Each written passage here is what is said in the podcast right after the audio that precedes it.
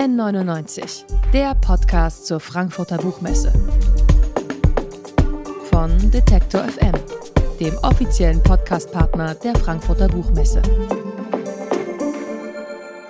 Wir produzieren live von der Frankfurter Buchmesse 2022 Podcasts und wir sammeln sie hier in diesem Feed N99. Ich bin Christian Bollert und in diesem Jahr befinden wir uns mit unserem Studio in Halle 4 auf Ebene 0 und um zu uns zu kommen, dürft ihr euch von den Sirenen am Eingang nicht verwirren lassen, müsst die Schlangen auf der Agora besiegen und den Weg durch das Labyrinth der osteuropäischen Staaten finden.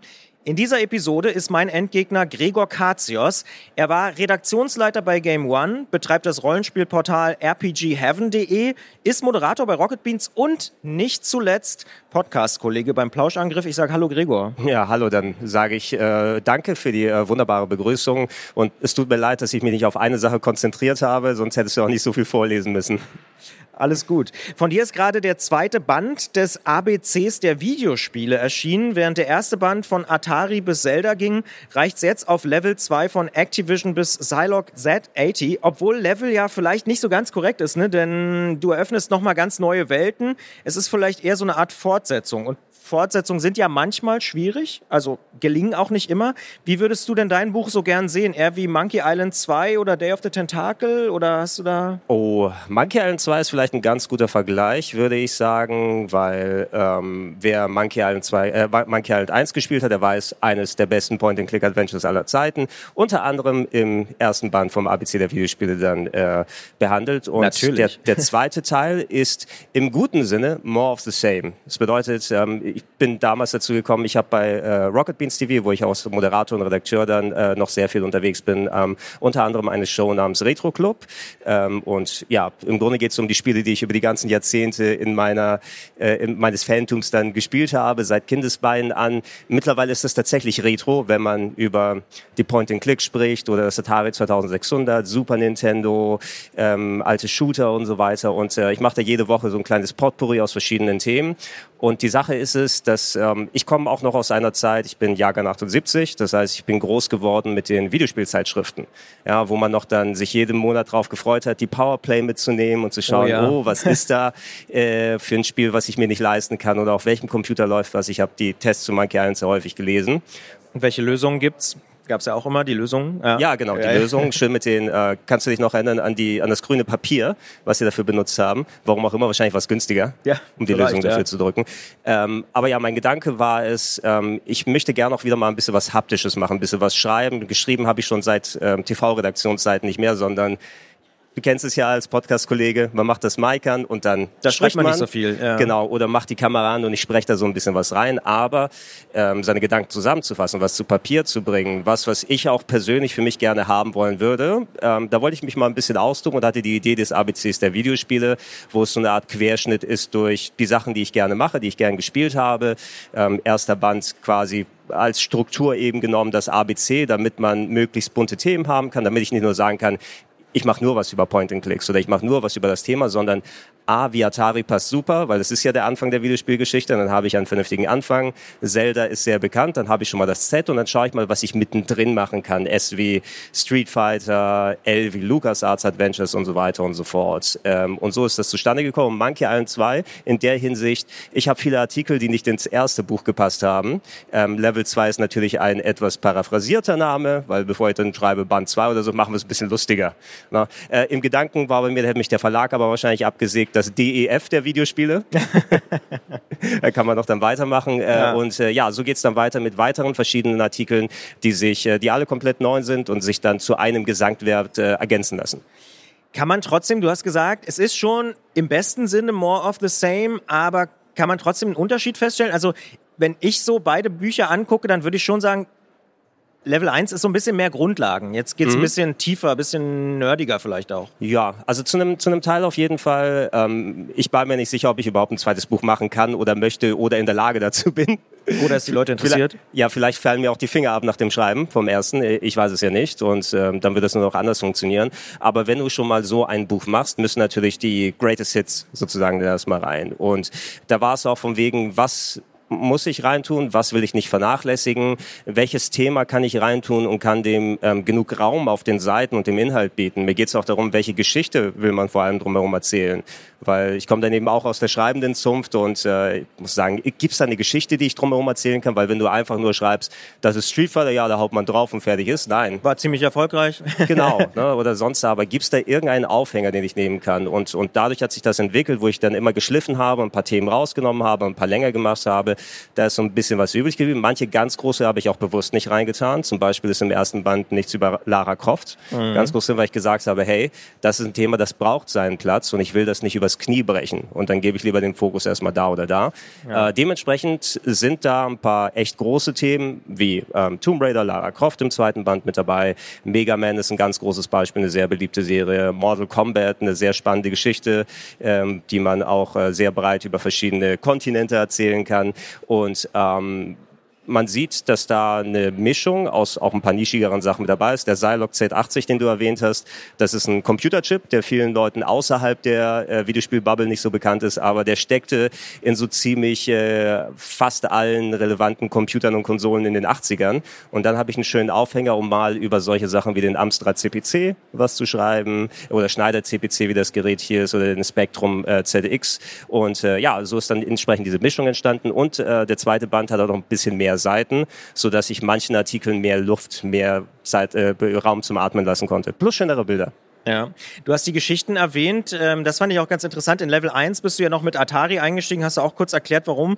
Die haben ja auch eine ganze Zeit den Markt wirklich krass dominiert. In Level 2 folgt dann so ein bisschen das Gegenstück mit Activision, mhm. deren Gründer ja Atari damals auch ja, aktiv verlassen haben. Übrigens aufgrund der aus ihrer Sicht damals schlechten Arbeitsbedingungen, mhm. angesichts der Arbeitsklimadebatten der letzten Jahre bei Activision auch ziemlich spannend. Ne? Ja, ja, absolut. Also es hat sich angeboten für mich tatsächlich äh, in Richtung Activision zu gehen. A, das Alphabet hilft mir da und du hast es gerade ganz schön ausgeführt, einfach weil da auch äh, es gerade sowieso aktuell relevant ist mit dem Aufkauf von Activision über Microsoft und den ganzen Sachen, die über die Arbeitsbedingungen dort in den Nachrichten gelandet sind.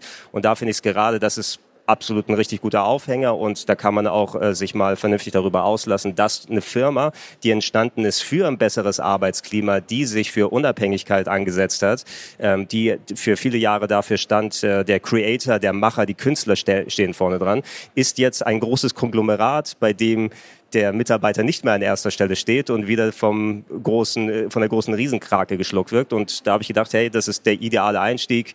Äh, vielleicht ein bisschen schwereres Thema, aber es muss ja nicht immer nur leichtfüßig sein. Ja. Das Besondere an Activision ist ja auch, dass hier ein Studio so als ja, dritter Third-Party-Developer, sagt man ja dann immer, mhm. auch relativ lange ziemlich unabhängig von den Plattformen entwickelt hat. Was können wir denn aus dieser Geschichte oder überhaupt allgemein aus der Geschichte vielleicht der Computerspiele für die heutige Zeit lernen? Weil gerade das zeigt ja, das spielt heute schon noch eine Rolle. Absolut, absolut. Also wenn es die sogenannten Third-Party-Hersteller, die Dritthersteller nicht gegeben hätte, die Spiele für Plattformen, Systeme, Computer entwickeln, die sie nicht selbst gemacht haben, also ihr Geld komplett über Software machen, das äh, ist ja auch ein gewisses Maß an Unabhängigkeit. Klar, die sind finanziell vielleicht wesentlich abhängiger davon, dass ihre Spiele Hits werden, weil die haben dann keine große Firma, die das noch dann gegenschießen kann. Aber die können dann eben ähm, unter eigenen Vorausstellungen vielleicht auch wirklich mal den Künstlern mehr Raum lassen. Und das ist was, was ähm, einfach wirklich die Spielecharts nicht nur dominiert hat, sondern eigentlich für, für sehr viel diverses Spielmaterial gesorgt hat. Und was du heutzutage hast, ist mehr fast wieder so eine Art Konsolidierung, die einherkommt. Microsoft und Activision ist ein Beispiel, aber wir haben auch sehr, sehr viele Firmen, die in den letzten Jahren mal aufgekauft wurden. So, ich glaube, wenn Nintendo irgendwann mal von Sony oder Microsoft gekauft wird, dann ist es richtig alles am Dampfen hier.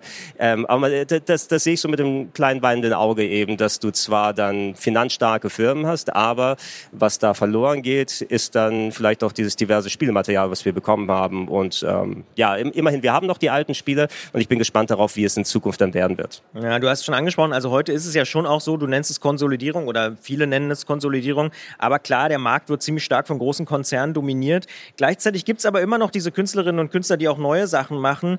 Haben die noch Chancen, da wirklich durchzudringen oder wird das immer so ein bisschen am Rande bleiben. Ja, ähm, was sehr schön ist, also es wird ja mittlerweile dieser sogenannte Indie-Markt genannt oder Independent-Markt. Ähm, es, es, gibt mittlerweile diese ganzen Selbstfinanzierungsmöglichkeiten, Crowdfunding, äh, Patreon oder äh, Kickstarter, Steady, die ganzen Sachen, die, die man da machen kann. ja. Exakt, dass man sozusagen den Mittelsmann ausschalten kann und ähm, durch die technischen Mittel heutzutage, man kann sich selbst promoten über das Internet, man hat die Möglichkeit, ähm, getrennt voneinander zu arbeiten. Es gibt viele kleinere Entwickler, die dann sich privat noch nie gesehen haben, aber alles dann nur über Videokonferenzen machen, über Netzwerke, die miteinander verbunden sind. Und das gibt vielen Leuten mehr Möglichkeit, Spiele zu produzieren, ähm, als wenn du vorher noch einen der limitierten Plätze bei einem Spieleentwickler haben musst und dort im, im Joch sozusagen der, der großen Firma dann stehst. Und äh, da äh, ist wirklich die Kreativität richtig am Blühen, kann man sagen. Also man sieht es auch, dass sowas wie Microsoft, also solche Firmen wie Microsoft und Sony auch viele Independent-Leute nochmal zu sich dann heranholen und sagen, hey, wir wollen euer Spiel, was ihr selbst dann gemacht habt, gerne nochmal weiter promoten oder ihr kriegt einen Platz bei uns im, ähm, dann im Shop und so weiter, wie das funktionieren kann. Und da gibt's immerhin eine sehr, sehr schöne Mischung. Ähm, und ich habe das Gefühl auch als langjähriger Spieler, dass ich einfach ähm, die Ideen nicht weniger werden, aber sich breiter verteilen und man sehr, sehr viel findet in Sachen, von denen man noch nicht wusste, dass man sie mag. Also jetzt mal zugespitzt, optimistisch gesehen ist es vielleicht doch sogar besser als vor 10, 20, 30 Jahren, weil man durch die neuen technischen Möglichkeiten durchs Netz und das, was du so beschrieben hast, auch länger unabhängig bleiben kann oder ist man am Ende eben doch abhängig von den großen Plattformen? Es ist zu einem gewissen Maße natürlich. Also man muss immer dann schauen, wenn man unabhängig ist, ist man auch unabhängig von Finanzierung eben. Und letzten Endes hängt es ja dann auch damit zusammen, dass die Leute auch äh, vernünftig Geld verdienen können, um dann die Miete zu bezahlen, die ganzen anderen Sachen. Man sieht es ja auch, also ich auch als Podcaster eben von da aus, äh, früher vor 20, 30 Jahren hätten wir diese Art von Sachen noch nicht machen können. Es sei denn, wir sind bei einem ausgewachsenen Radiosender und haben dort nur das gemacht und studiert und äh, könnten gar nichts uns, gar nicht uns ausdrücken, sowas. Und ähm, ich finde, die Möglichkeiten sind sehr schön, dass sie gegeben sind. Trotzdem beobachte ich diese große Konsolidierung, die, die ich so angesprochen habe, noch argwöhnisch, weil wenn du dann irgendwann in der Spitze nur noch so zwei, drei Riesenkonzerne hast und dann geht's ganz, ganz weit nach unten, wo dann der ganz kleine Independent-Bereich ist, der dann das nur so zufüttert. Die Brosamen. genau, dann geht auch irgendwas verloren. Und ähm, das aber auch mit dem lachenden und dem weinenden Auge. Ich kann mehr Spiele spielen als je zuvor und ich hoffe, dass mir diese Varianz dann erhalten bleibt. Was ich ganz interessant fand, im zweiten Level, wie es ja heißt, geht es auch relativ viel so um technische Neuerungen. Also zum Beispiel die Versuche mit VR und Virtual Boy von Nintendo mhm. oder auch die immer neuen Versuche, auch so Spiele mit dem Kino Konkurrenz machen. Welche Aspekte faszinieren dich dabei am meisten? Also, es sind viele verschiedene Sachen. Also gerade die Artikelwahl hier Virtual Reality war mir auch nochmal ein Anliegen, weil es gerade etwas ist, was in den letzten zehn Jahren nochmal einen enormen Schub an Popularität mitgenommen hat. Vor allem, weil wir hier auch ähm, für die Zukunft uns so ein bisschen informationstechnisch aufstellen können. Wenn man jetzt sieht, was äh, Facebook respektive Meta, äh, wie sie ja jetzt heißen, dann versuchen mit ihrem Metaverse, wo ich dann auch sage, Herr Zuckerberg, passen Sie mal auf, das ist Quatsch. Das will eigentlich keiner haben, aber nichtsdestotrotz. Aber er äh, hört nicht auf dich. Er hört nicht auf mich. Ja. Ich muss mal gucken, vielleicht hat er geantwortet oder so, ja. Die, die Nachricht ist noch auf gesehen ja. Status. Wo hast du ihm geschrieben? Bei Instagram? ja, ist direkt ins, äh, in den Briefkasten geworfen. Ja, Ganz okay. easy. Das so ist eine das. gute Idee. Ja. So geht das. Aber ähm, das war auch ne, nochmal auch ein Anliegen von mir, gerade solche technischen Sachen oder etwas, wo sich dann meine Videospiele sind kein singuläres Medium mehr, sondern du hast Spieletitel, die dann im Filmbereich jetzt nochmal ganz groß Fuß fassen. Du hast große Filme, die im Spielebereich dann kommen. Du hast äh, Technik, die für Videospiele mitentwickelt wurde, wie Virtual Reality, was einen enormen Schub nochmal genommen hat durch die äh, Videospielindustrie, ähm, wo dann Meta, wie sie jetzt heißen, dann Oculus gekauft hat mit dem Headset und so weiter. Ja. Dass es in ganz, ganz andere Bereiche rübergeht. Und ich glaube, das hoffe ich, dass es mir auch so ein bisschen gelungen ist mit dem Buch, einfach so diese breite Verteilung Verteilung nochmal anzusprechen. Ähm, deshalb ist es ja auch so in Artikeln aufgeteilt, dass, dass man mal einen kleinen Klecks Geschichte hat, etwas, was aktuell relevant ist, vielleicht etwas, wo es um Hardware geht oder um Software oder eine ganz spannende Geschichte, die passiert ist. Und äh, ich lese lieber sowas oder ich schreibe lieber auch sowas, als wenn ich mich nur singulär auf ein Thema beschränkt hätte. Ja, jetzt bist du ganz klar Spezialist für Retro-Gaming und auch deine Bücher beziehen sich oft auf alte Spiele und ich sag mal, wo sie so herkommen und was die Geschichte dahinter ist. Wie erklärst du dir für dich persönlich diese Faszination? Du könntest ja auch den geilen neuen Scheiß spielen, oder? Mhm, ja, das mache ich natürlich auch. Ähm, das äh, ist natürlich dann auch immer da und ich freue mich sehr, hoffentlich bald das neue God of War dann spielen zu können. Ja, die PlayStation 5 steht bereit und warte dann, bis ich wieder zurück bin.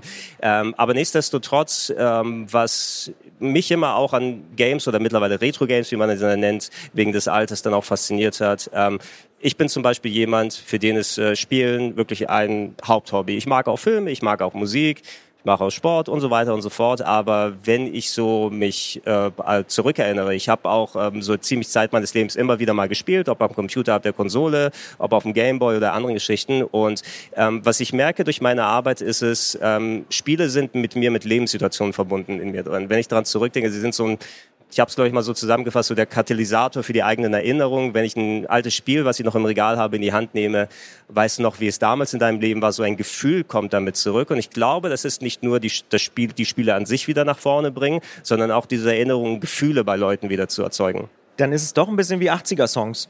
Es ist volle Pulle wie 80er-Songs. Ja, und deshalb sieht man, es gibt ja auch sehr viele neue Künstler, die im 80er-Stil Musik machen. Da hat man auch die ganzen Pixel- und Retro-Games im Indie-Bereich. Ja, oder auch im Filmbereich, wenn ich irgendwie an Netflix denke, irgendwie, ne? Also da gibt es so viele 80er-Reminiszenzen, Absolut. die, glaube ich, uns alle so triggern sollen und an dieses wohlige Gefühl irgendwie wieder an die Kindheit zurück und so.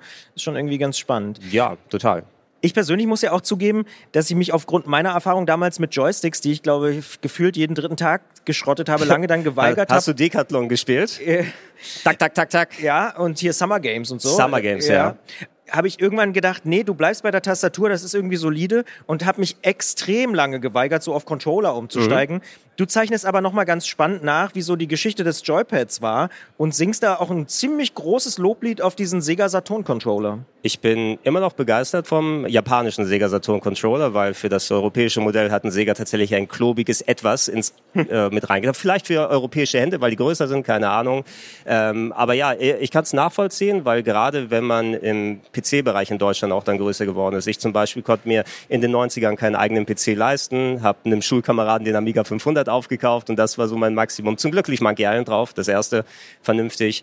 Ähm, allerdings, äh, ich habe diese Ego-Shooter und PC-Strategiekultur und Command Conquer nicht so richtig mitbekommen, sondern nur bei Kamera Schulkameraden ja. und Freunden und äh, bin dann eher bei den Joypads hängen geblieben und die sind so eher das Eingabemedium für mich gewesen, weil ich dann auch Action spiele und äh, Fighting Games und ich bin auch ganz groß im ähm, Konsolen-Rollenspielbereich dann unterwegs. Äh, wenn man sich einmal dran gewöhnt hat, wenn die Sticks noch dazu kommen, das funktioniert schon alles ganz gut und da gibt's eben diesen Weg, den ich versucht habe, zumindest durch verschiedene Sachen nachzuzeichnen. Der Sega Saturn Controller hat tatsächlich ein sehr, sehr gutes Steuerkreuz. Also wenn man sowas wie Street Fighter spielt und genaue Eingaben machen muss, das flutscht von der Hand. Und die sechs Buttons sind perfekt angelegt, um die verschiedenen Moves zu machen. Versucht das mal mit dem Super Nintendo mit L und R Buttons. Ja. Das, äh, da quetscht dir die Finger. Ja.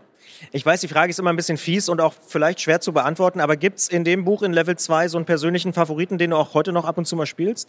Oh, da ist sehr viel dabei, was ich dann heute noch mal spiele. Ich müsste tatsächlich jetzt einmal mir das greifen und mal gucken, ja, bitte, was ich ja. da noch mal drin hatte, weil das fließt natürlich dann ja. so in mir drin ähm, über all die Sachen, die ich geschrieben habe. Wenn ich jetzt so direkt hier einmal drauf schaue, würde ich sagen, hier, ich habe ein Kapitel zum Beispiel gemacht über Silent Hill. Mhm. Ähm, das ist eine ähm, Survival-Horror-Serie. Ich denke mal, viele Leute kennen gegebenenfalls auch Resident Evil, was so die andere große Serie ist, aber Silent Hill ist so, während Resident Evil der Splatter das Blut das Gekröse ist, ist Silent Hill der psychologische Horror. Und da gibt es ein paar Spiele, die wirklich trotz ihrer heutzutage eher kruden Grafik auch ähm, dich emotional packen können durch ihre Geschichten. Und gerade wo wir das aufnehmen, gab es nach langen Jahren Funkstille wieder die Ankündigung, dass neue Silent Hill Spiele kommen werden. Ein Remake von Silent Hill 2, was meines Erachtens mitunter das beste Survival-Horror-Spiel ist, was hier rausgekommen ist. Okay. Und ähm, da war es mir auch nochmal ganz äh, wichtig, dass ich dieses Thema hier unterbringen kann. Und ja. deshalb ist es mir auch als erstes ins Auge gesprungen.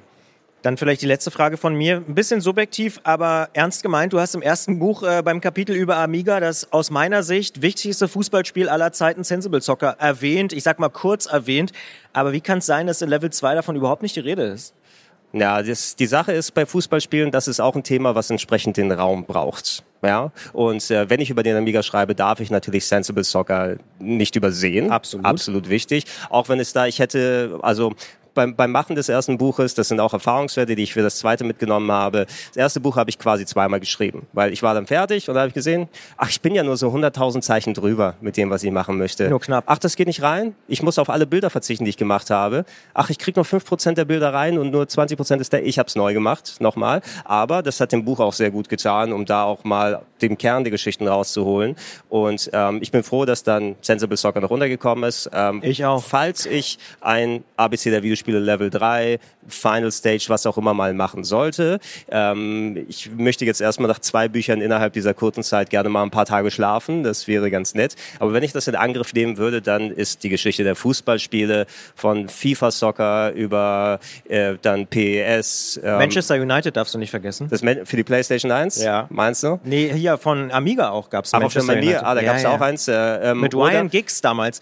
Der hat irgendwie gefühlt, seitdem ich Computerspiele spiele, hat er dann auch noch in echt gespielt. Ich glaube, der hat vor vier, fünf Jahren überhaupt erst aufgehört. Okay, ja, es, äh, da hattest du natürlich noch die Ära, wo du einzelne Fußballspiele, es gab einen David Beckham Soccer ja, zum Beispiel, ja. ähm, was ich nicht und äh, oder was auch den Platz braucht, die Bundesliga-Manager. Ne? Da machen wir ein ganz neues Thema. Absolut wichtig. Und ich bin Micropro Soccer habe ich gespielt mit den Bananenflanken von Manny Kals. Stark. BMP, BMH und wie sie alle hießen. Mhm. Ich glaube, es muss ein drittes Buch geben aber du musst erstmal schlafen. Ich muss erstmal schlafen. Ich sollte erstmal schlafen. Es sollte ein drittes Buch geben, hoffentlich. Ähm, mich würde es sehr freuen, weil bisher, ich fand den Zuspruch einfach großartig von den Leuten und allein, dass ich die Chance habe, hier auf der Buchmesse zu sein, wo mal es nicht nur um Videospiele geht, als jemand, der nur auf der Gamescom unterwegs ist, den Enthusiasmus, ähm, dem gelesenen Wort gegenüber, auch wenn es um Bewegtbild dann geht, äh, ist toll, das zu sehen. Ich äh, freue mich sehr, dann hier sein zu können. Gregor Katius sagt das im Podcast N99, den wir als Podcastpartner der Frankfurter Buchmesse auch in diesem Jahr wieder produziert haben. Sein Buch Das ABC der Videospiele ist bei Lappan erschienen. Band 1 hat 190, Band 2 220 Seiten. Beide Bücher kosten jeweils 16 Euro und ich sage vielen Dank für das Gespräch. Ja, danke für die Einladung und äh, Jammers. und wer noch mehr zum Thema Fußball, wo wir jetzt gerade am Ende noch drüber gesprochen haben, lernen will, dem oder der empfehle ich das Gespräch mit Christoph Biermann von Elf Freunde. Der war nämlich auch in diesem Podcast hier zu Gast. Sein Buch heißt Um jeden Preis und es geht um die absurde Entwicklung des Fußballgeschäfts. Das ist sicher auch verknüpft unter anderem mit FIFA, die umstrittene Fußball-WM in Katar, die ja ansteht und natürlich auch die Super League, die auch wieder gerade aktuell diskutiert wird, findet ihr auch hier in diesem Podcast. Und solltet ihr den noch nicht abonniert haben, dann macht das. Geht natürlich ganz leicht. Alleine aus diesem Jahr mehr als 50 Gespräche von der Frankfurter Buchmesse zum Nachhören. Für uns war es das jetzt für dieses Jahr hier aus Halle 4 der Frankfurter Buchmesse. Im Namen des gesamten Detector FM Buchmesse-Teams sage ich Danke fürs Zuhören und wenn wir die nächsten Level überstehen und unsere Akkus voll bleiben, dann hören wir uns in diesem Format und in diesem Podcast im Oktober 2023 wieder. Bis dahin könnt ihr natürlich alle unsere anderen Podcasts hören, beispielsweise unseren täglichen Nachrichtenpodcast zurück zum Thema, unseren Serienpodcast, was läuft heute, oder vielleicht auch den Brand 1 Podcast. Für 2022 sind wir jetzt endgültig raus oder, um im Bild unseres letzten Gesprächs zu bleiben, es ist Game Over. N99, der Podcast zur Frankfurter Buchmesse. Von Detektor FM, dem offiziellen Podcastpartner der Frankfurter Buchmesse.